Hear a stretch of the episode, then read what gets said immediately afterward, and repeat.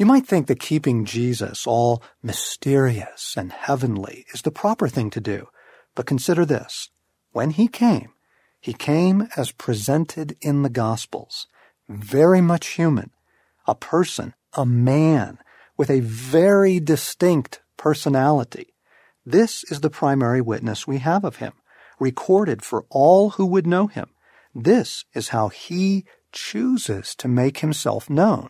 This is the self he presents to us. Be careful you don't push him away with your religious delicacies.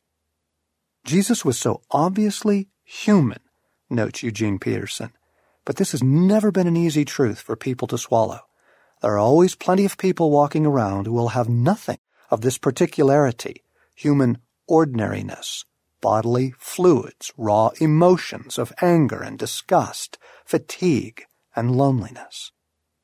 Did you think Gethsemane was the only time he sweat?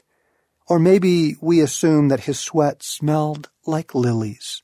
And what is it with the snowy white robe?